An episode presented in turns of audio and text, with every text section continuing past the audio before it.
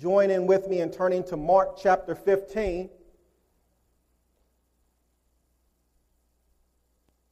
Mark chapter 15, we're going to start at verse 15, going down through verse 32.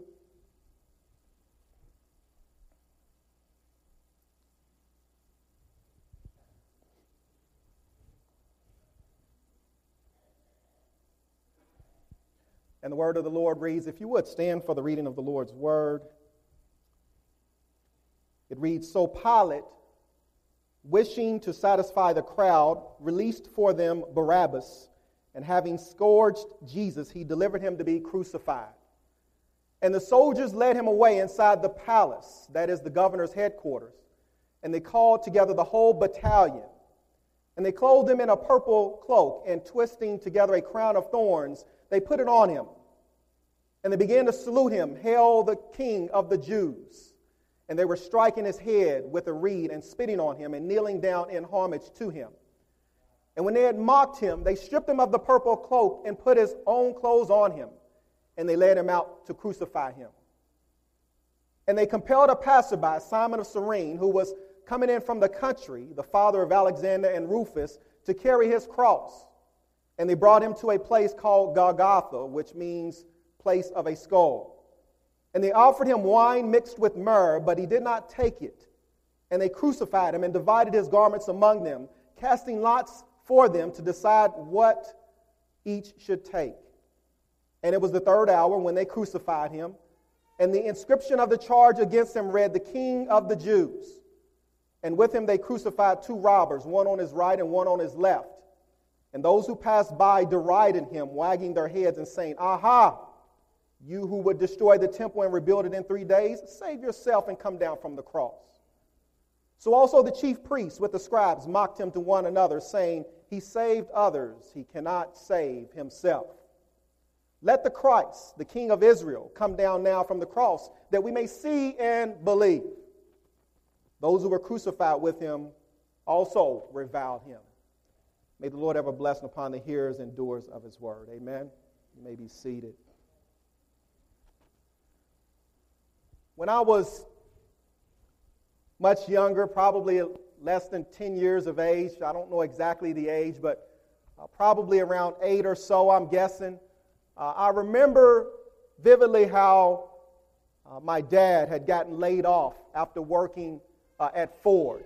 Uh, he had been at Ford Motor Company and, and things weren't going so well, so Ford laid off a bunch of individuals, and my dad happened to be one of them. And uh, my dad, what he did while he was laid off, he began to haul cardboard.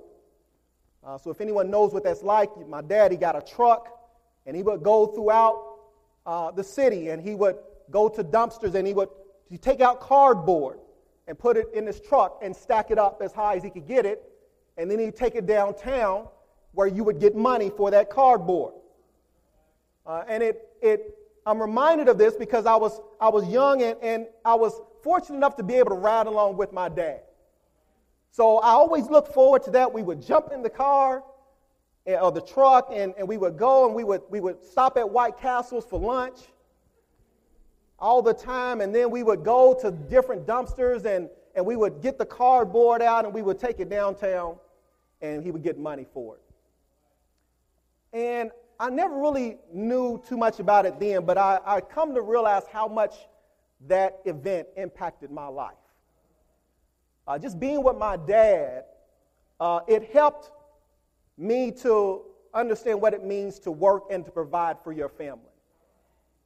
Uh, my dad could have just sat at home and said, I'm going to draw unemployment and I'm just going to take it easy until Ford calls me back. Or my mom, she was working hard as well at GE. Why don't we just let her go ahead and continue to provide an income? But no, my dad said, you know what, I'm going to, I'm going to haul cardboard. And he did that until they called him back. And to this day, that, that impacted my life tremendously in how I work and, and how I approach things. And it helped me to see also that we're, we never can be too high to do some of the things that we may think are beneath us at times. My dad had made a good income at Ford. But yet, even though he was at 40, he never allowed that to, to impact him such, such that he felt that I can't haul cardboard. But so he was in the dumpsters day in and day out, getting cardboard, doing what he had to do to make sure that we had what we needed. And that really impacted my life. And when I think about that time, it, it, it, it causes me to think about how much more should what Jesus Christ did on the cross impact my life. My dad endured a great deal. He put up with some stuff. But how much more did Jesus Christ endure and put up with for us when he didn't have to? As we look at the message today, which I'm going to title uh, The Endurance of Christ, we can look at this, we want to look at the, the, the crucifixion of Jesus Christ. And sometimes, uh, if we're honest with ourselves, we may only go to this passage one time during the year Easter. And sometimes we may be also guilty of looking at the crucifixion and and it's easy for us to lose sight of just how much Jesus endured on our behalf. Because we may say that Jesus Christ, we, we, we sing about it and we talk about it Sunday after Sunday, and, and we talk about it so much that sometimes it, it doesn't, it loses its significance to us.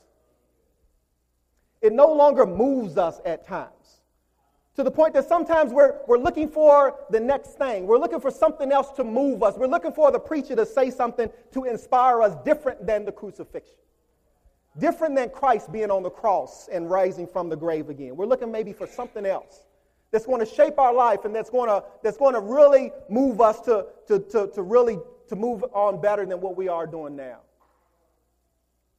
And, and so, for that reason, I want to, to take us back to that event the most important event in human history. The most important event, important such that everything in the Bible points to this event.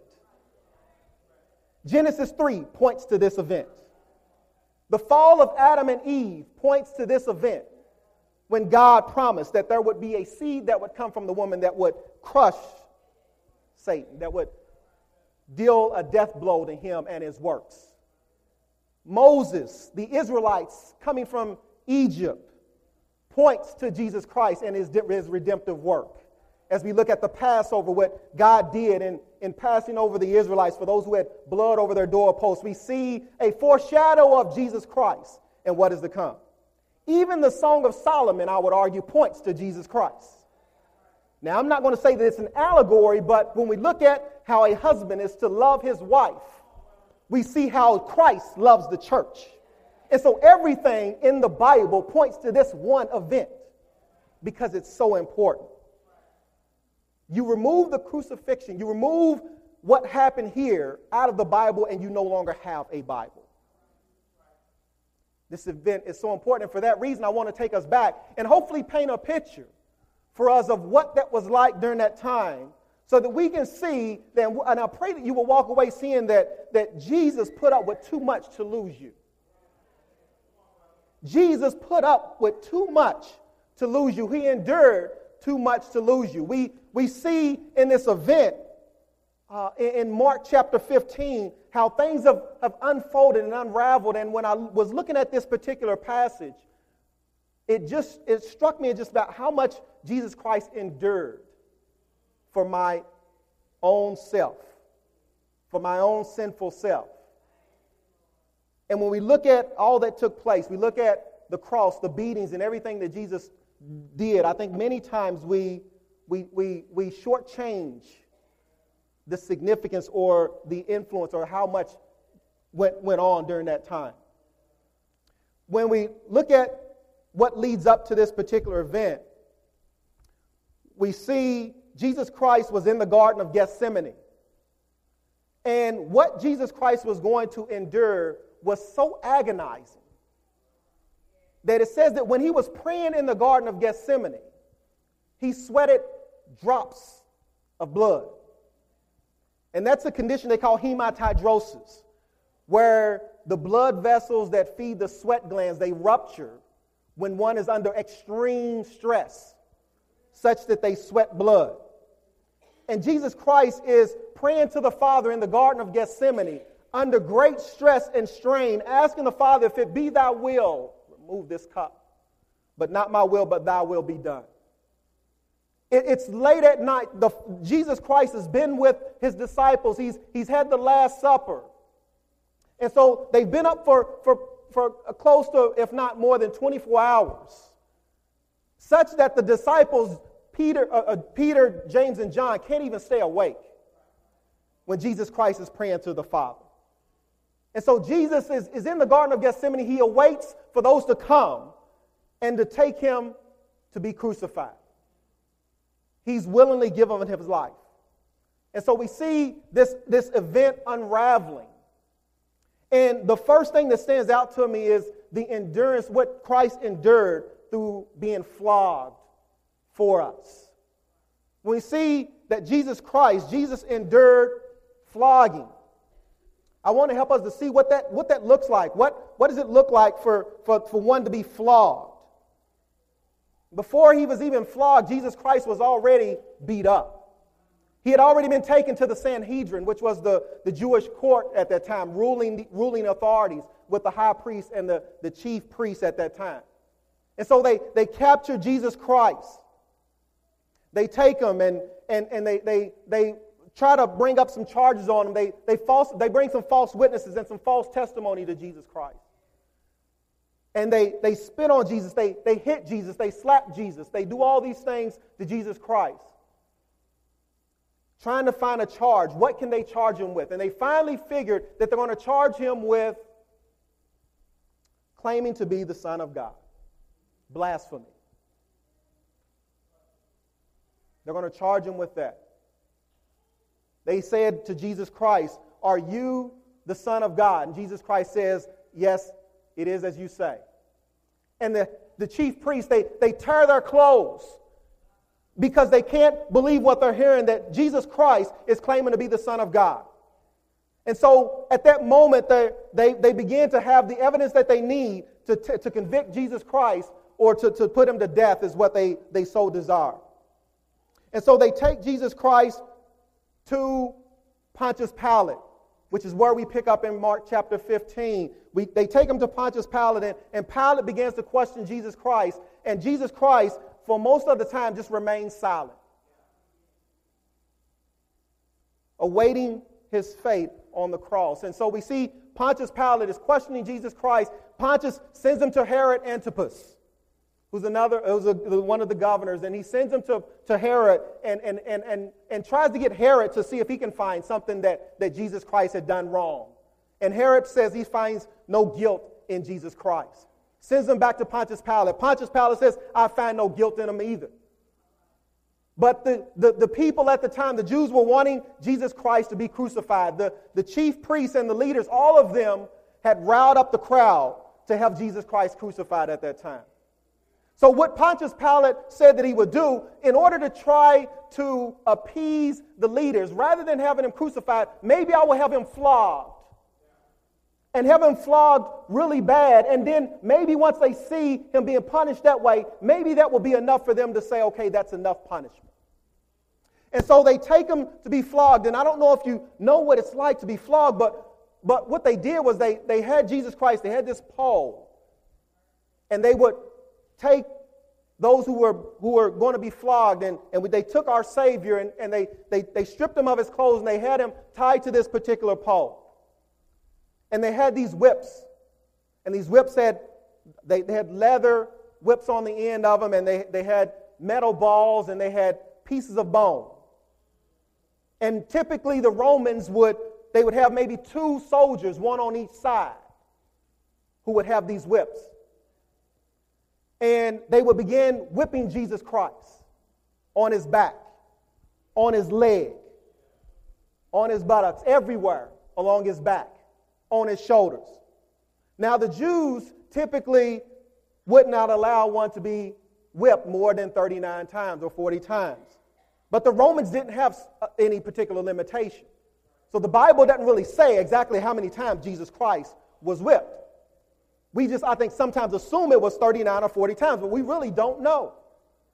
Regardless of whether it was one or 40 or 50, it was a lot, it was too much. And so they're whipping Jesus Christ, and the flesh is turned from his back. And Jesus Christ is, is being whipped. And, and, and as we think about this and we see this particular event taking place, and we can picture Jesus Christ being whipped on that pole, just remind yourself that that is where we should be. That is where you and I should be.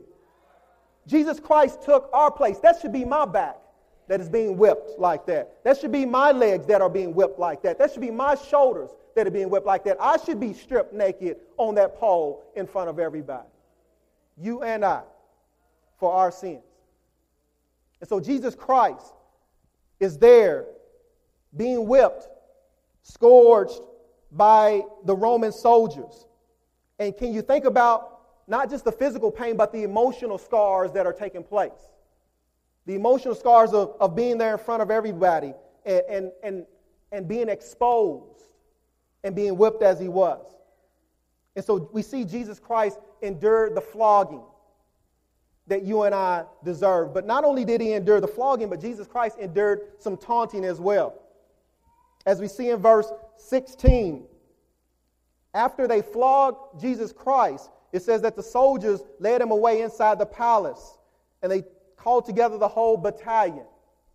It says they clothed him in a purple cloak and twisting together a crown of thorns, they put it on him and they began to salute him, Hail, King of the Jews. So they call all these soldiers, a battalion, which is a, a cohort, and we estimated probably two or three hundred, which it could be up to 600 soldiers, but probably more like two or three hundred soldiers, just continuously harassing and mocking Jesus Christ. And so what do they do? They, they began to mock him as being one of the, as being a king, because he says he's king of the Jews. And so they began to mock Jesus Christ. They, they bring him into this particular location and, and they put a crown of thorns on his head. Now, I don't know, has anybody done some gardening or whatever where you have bushes and you have thorns and you've pricked your hand or something like that? I know when I cut grass or something like that, it's just enough, one of those just is enough to make me want to stop.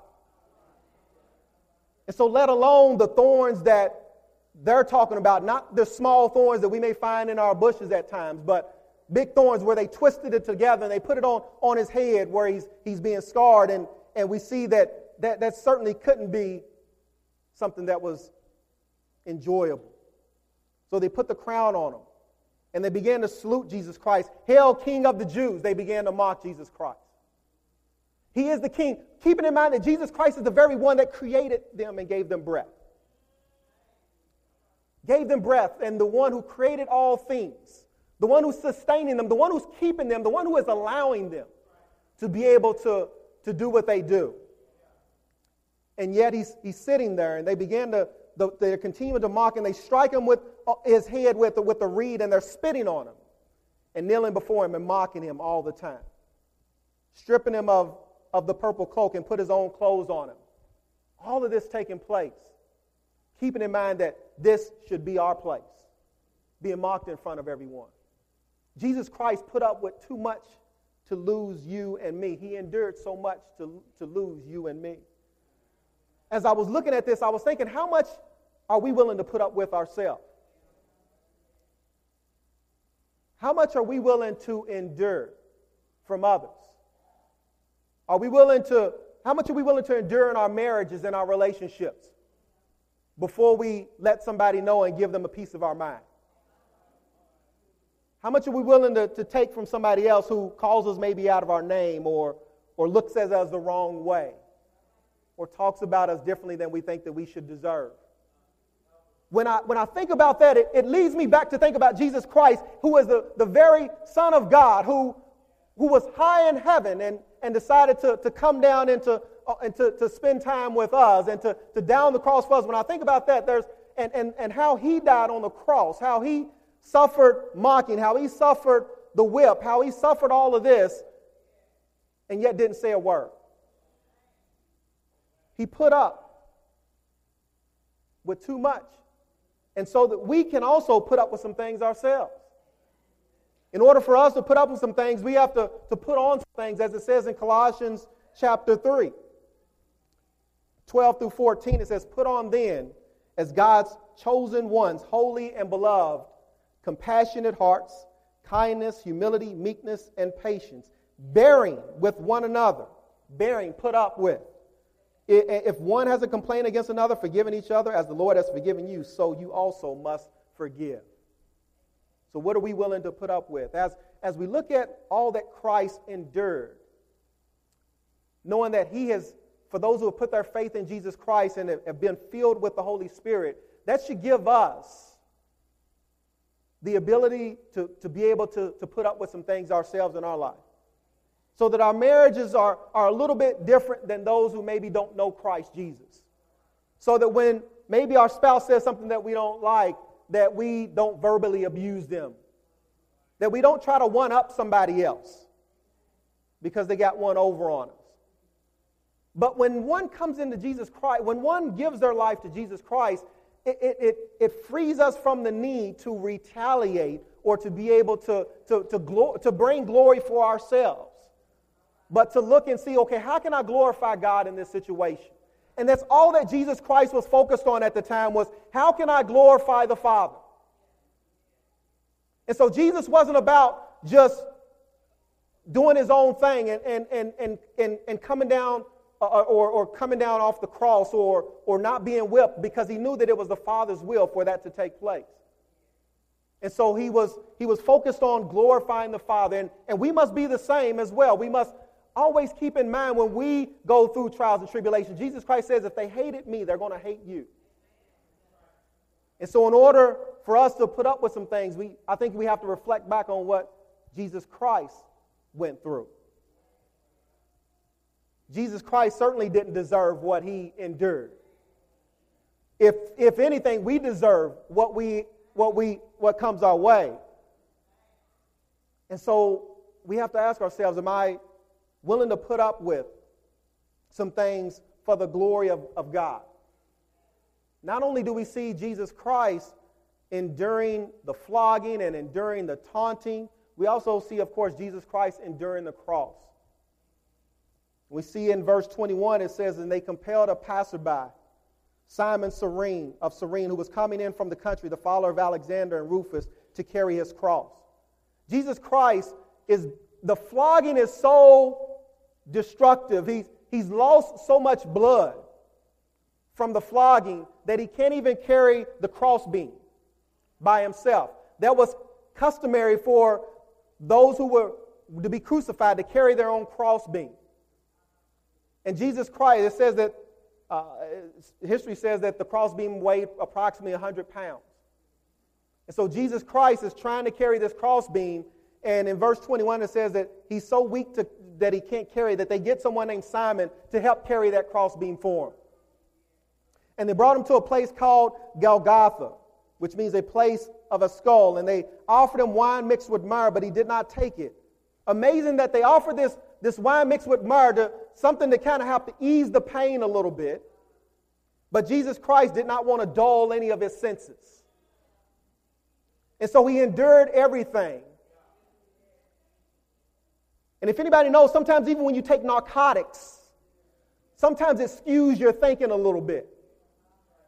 Leads you maybe to do things that maybe you just normally wouldn't do or think things that you normally wouldn't think. And so Jesus Christ wants to be in total control of what is taking place with all of his faculties, if you will. And at no time, what's so amazing is Jesus Christ did not sin at any of this. As they were whipping him, he did not sin. As they were mocking him, he did not sin at all, not in action nor in thought. And so, as they led him like a lamb to be slaughtered, it says in verse 24, and they crucified him and divided his garments among them, casting lots for them to decide what each should take. Mark doesn't really put a lot of detail here about the crucifixion because everyone at that time knew what the crucifixion was about. Only thing you had to say was, there was they were, he was crucified. And they would have known the gruesome details of what that was like. And so he tells them that they're crucified. And, and for, for those who may not know what that was like, physically, just physically, the pain of being crucified. So they take Jesus Christ, and what they did at that time, you would you would carry the crossbeam to the place that you were, were going to be crucified. And, and of course, they would, once you get to that location, the crossbeam, you would, they would nail your hands to the crossbeam, your wrists actually to the crossbeam. And so they would have these nails that were like five to seven inches long. And they would nail your, your wrist to this crossbeam. Just continuously doing that. Keeping in mind, this should be you on that cross. He's, he's your substitute. And so they're, they're, they're nailing his hands, they're nailing his wrist. And I know some of us, we grimace at, the, at just the thought of it. Sometimes we, we just need to remind ourselves of what Jesus Christ went through when he didn't have to. It's one thing to not be in control or to, to have the power to overcome it, but it's another thing to have the power and to relinquish it. And that's what he did for, for you and I. So he's on the cross, they're, they're nailing his wrist, and, and then they, they put him up on the, the pole. And then what they do is they, they grab the, the feet and they nail the feet to the, to the cross. And by this time, keep in mind, Jesus Christ has been flogged such that he, he's already bleeding a great deal. He's probably near death already. And so they put him up on the cross. And they join him with two other criminals who are to be crucified. And we see all this taking place. The bugs, the heat, in the heat of the day. It's 9 a.m. when they crucify Jesus Christ. And so Jesus Christ, he's on that cross from 9 a.m. to 3 p.m. Now, I don't know how many of you have driven to Atlanta before, but that's like a six hour trip. And I get uncomfortable just driving. When I drive Atlanta, six hours. Just think about being on the cross for six hours. Just think about that pain for six hours. One minute seems like one hour or one day. So he's on that, he's on that cross. He's enduring the mocking for you, for me. And what they're doing, they're, they're also starting to taunt Jesus Christ. Even the passerbys, the bystanders are saying, if, if you, you said you're going to destroy the temple, why don't we see you come off the cross? Which is probably something that they figured is so, certainly much more possible for him to do than rebuild the temple in three days. And so they're mocking Jesus Christ in verse 29. And in verse 30, save yourself, come down from the cross. Now, what amazes me is they don't realize that Jesus Christ not saving himself is what is going to give them an opportunity to be saved. He loved them too much. He loved those who were crucifying him too much to come down off the cross. Even though they asked him to come down off the cross. Even though they urged and egged him to come down off of the cross. He, he loved them too much to come down off of the cross. He loved you and me too much to come down off of that cross. And so we see his, he's on the cross, and they're, they're, the, the, the, the chief priests are, are also mocking him one to another. He saved others, yet he cannot save himself. Keeping in mind, the Jews at that time, it would be unthinkable for the Son of God to be crucified, to be killed in any manner, certainly in that way, which was the most gruesome way that it could be killed at the time. Romans did not invent the crucifixion, but they perfected it. And so by the time they were doing it, they had known how to do it very well. And so they got Jesus Christ on this cross. They have the two criminals there. And if it's not enough that the passerbys and the chief priests are the ones who are mocking Jesus Christ and are calling him to, to come down off the cross, even the criminals are doing the same. They're crucified. Those who were crucified with him also reviled him. And so we see Jesus Christ on this cross, and even those who were with him are crucified. And this should also help us to see that it's not just the crucifixion on the cross, it's not just the physical aspect and pain that Jesus Christ died for on the cross that, that redeemed us from our sins, it's also just the spiritual aspect of Him taking upon our sins. Because there were many people who were being killed on the cross at that time. These two criminals were killed on the cross at that time. But Jesus Christ endured something so much more than these two criminals on the cross. Because he took upon your sins upon himself on that cross. And so he bore the weight of every little sin that you and I have committed. And even to the point to where he, he, he endured something that had never been done before, which was spiritual, which was, which was separation from the Father. When he yelled out, Ella, Ella, lama sabachthani. My God, my God, why have thou forsaken me? That was more, probably more painful than the physical. The fact that he bore your sins, the weight of our sins, and the Father turned away from the Son. Such a horrendous event that from 12 p.m. to 3 p.m. it says it was dark.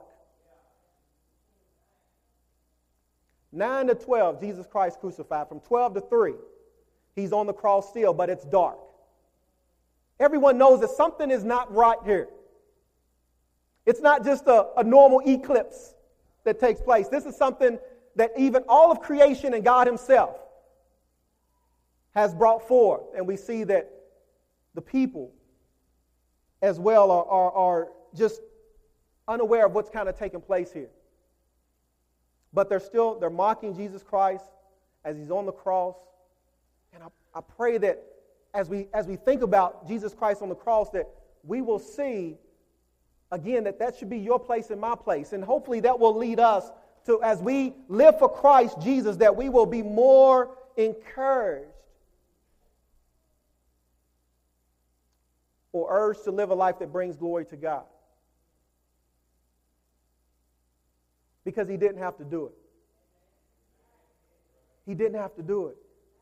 He said, it says in Romans 5 8 that he, he demonstrated his love for us that while we were yet sinners, he died on the cross for us. While we were yet sinners. He himself bore our sins on the cross in his body on the, on the, on the, on the tree that we might die to sin and live for righteousness. So Jesus Christ stayed on that cross so that we would have victory over, over death, that we would that we would no longer be powerless to sin, but we would that we would be free from the power and the penalty of, of our sin. And we hear that enough times, but I think sometimes we just lose sight of just how important and what Jesus Christ did on that cross. And we see him enduring the cross. We see him enduring the taunting of these soldiers and yet he did not respond with vengeance. He did not respond, but he responded with mercy. Even Jesus Christ said, Father, forgive them, for they know not what they do. While on the cross, Father, forgive them, for they know not what they do. What mercy, what love Jesus Christ showed. What restraint Jesus Christ showed. And faithfulness he showed on that cross to not call down 12 legions of angels to do in those who have crucified him and mocked him. But he remained on the cross. Not just any man, but the Son of God who allowed all of this to happen for you and for me. Jesus did it all. He endured what he did to save sinners like you and me. The two criminals as it mentions in verse 32, it says, Those who were crucified with him also reviled him. We know in Luke, we see these two criminals, we see a little bit more detail of what takes place. These two criminals are mocking Jesus Christ. If, if you save your, if you can save, save, save yourself, save us. But one of the criminals, something happens to one of the criminals. After he's mocking Jesus Christ, something happens to one of the criminals to the point to where he repents. He, he, he comes to see that Jesus Christ is the Son of God.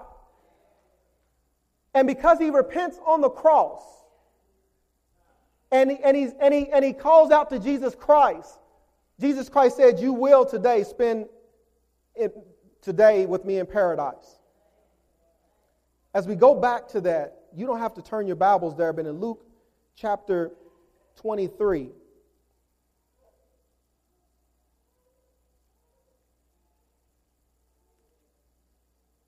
verse 39. It says, One of the criminals who were hanged railed at him, saying, Are you not the Christ? Save yourself and us. But the other rebuked him, saying, Do not fear, do you not fear God, since you are under the same sentence of condemnation? And we indeed justly, for we are receiving the due reward of our deeds. But this man has done nothing wrong.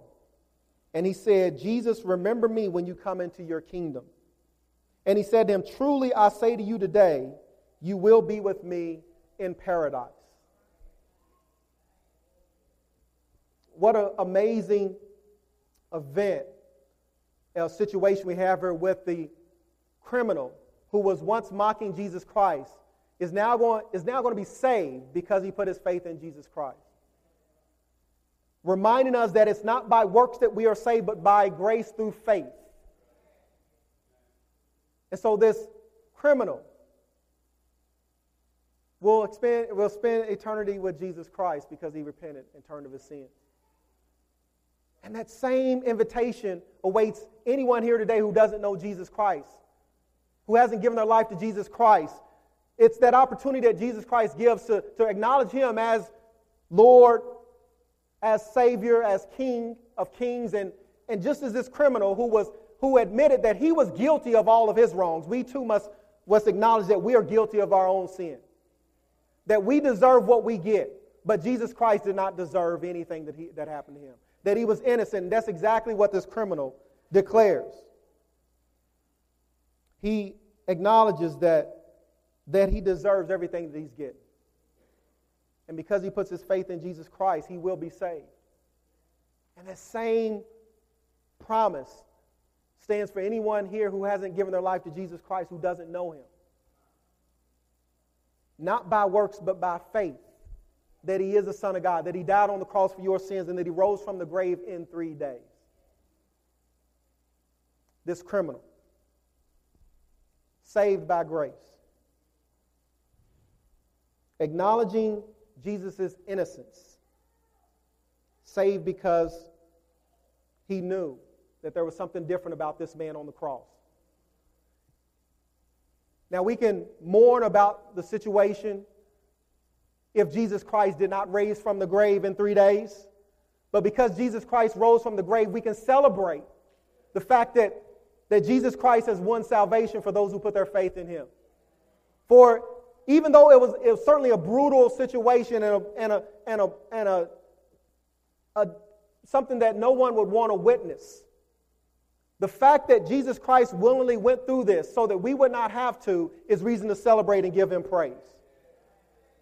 It's reason to, to, to, to, glorify God each and every day. It's reason to, to live a life that, that says that I will not live for myself, but I will live for him who died on the cross and set me free.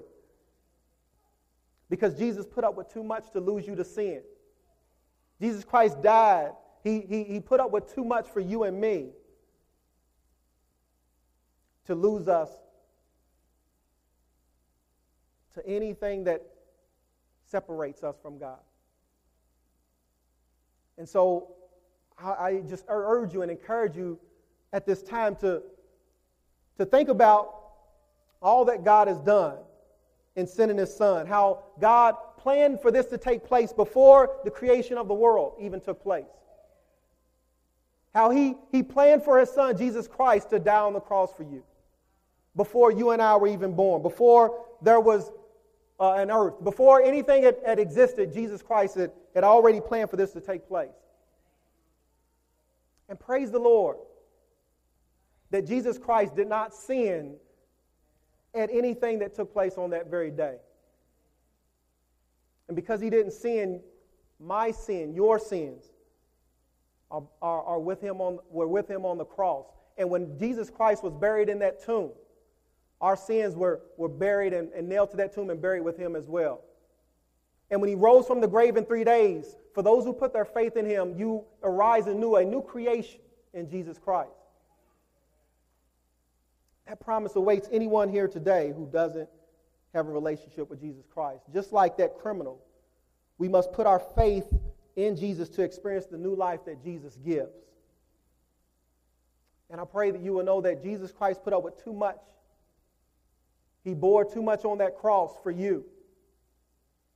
And so when we're discouraged in our walk, when you feel like you can't overcome the sin that you may have been struggling with, hopefully you can look at that cross and say that Jesus Christ put up with too much. And because he endured all that he did on that cross, I know that I can overcome whatever sin that I'm struggling with. When you're struggling with situations in your marriage or your relationship, you can look at that cross and say that Jesus Christ put up with too much for me to give up.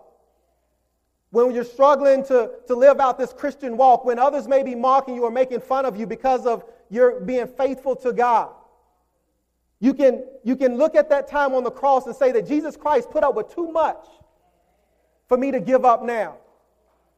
When you're tempted to give up and fall back or to go back into the ways that you used to live because it just it seems too difficult for you, you can look at that time on the cross, look at Jesus Christ on that cross when he died on that cross for you and me. You can say that Jesus Christ went through too much for me to give up now.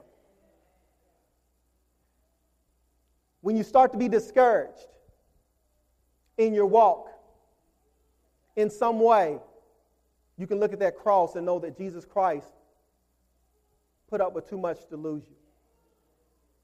He paid it all. All on that cross.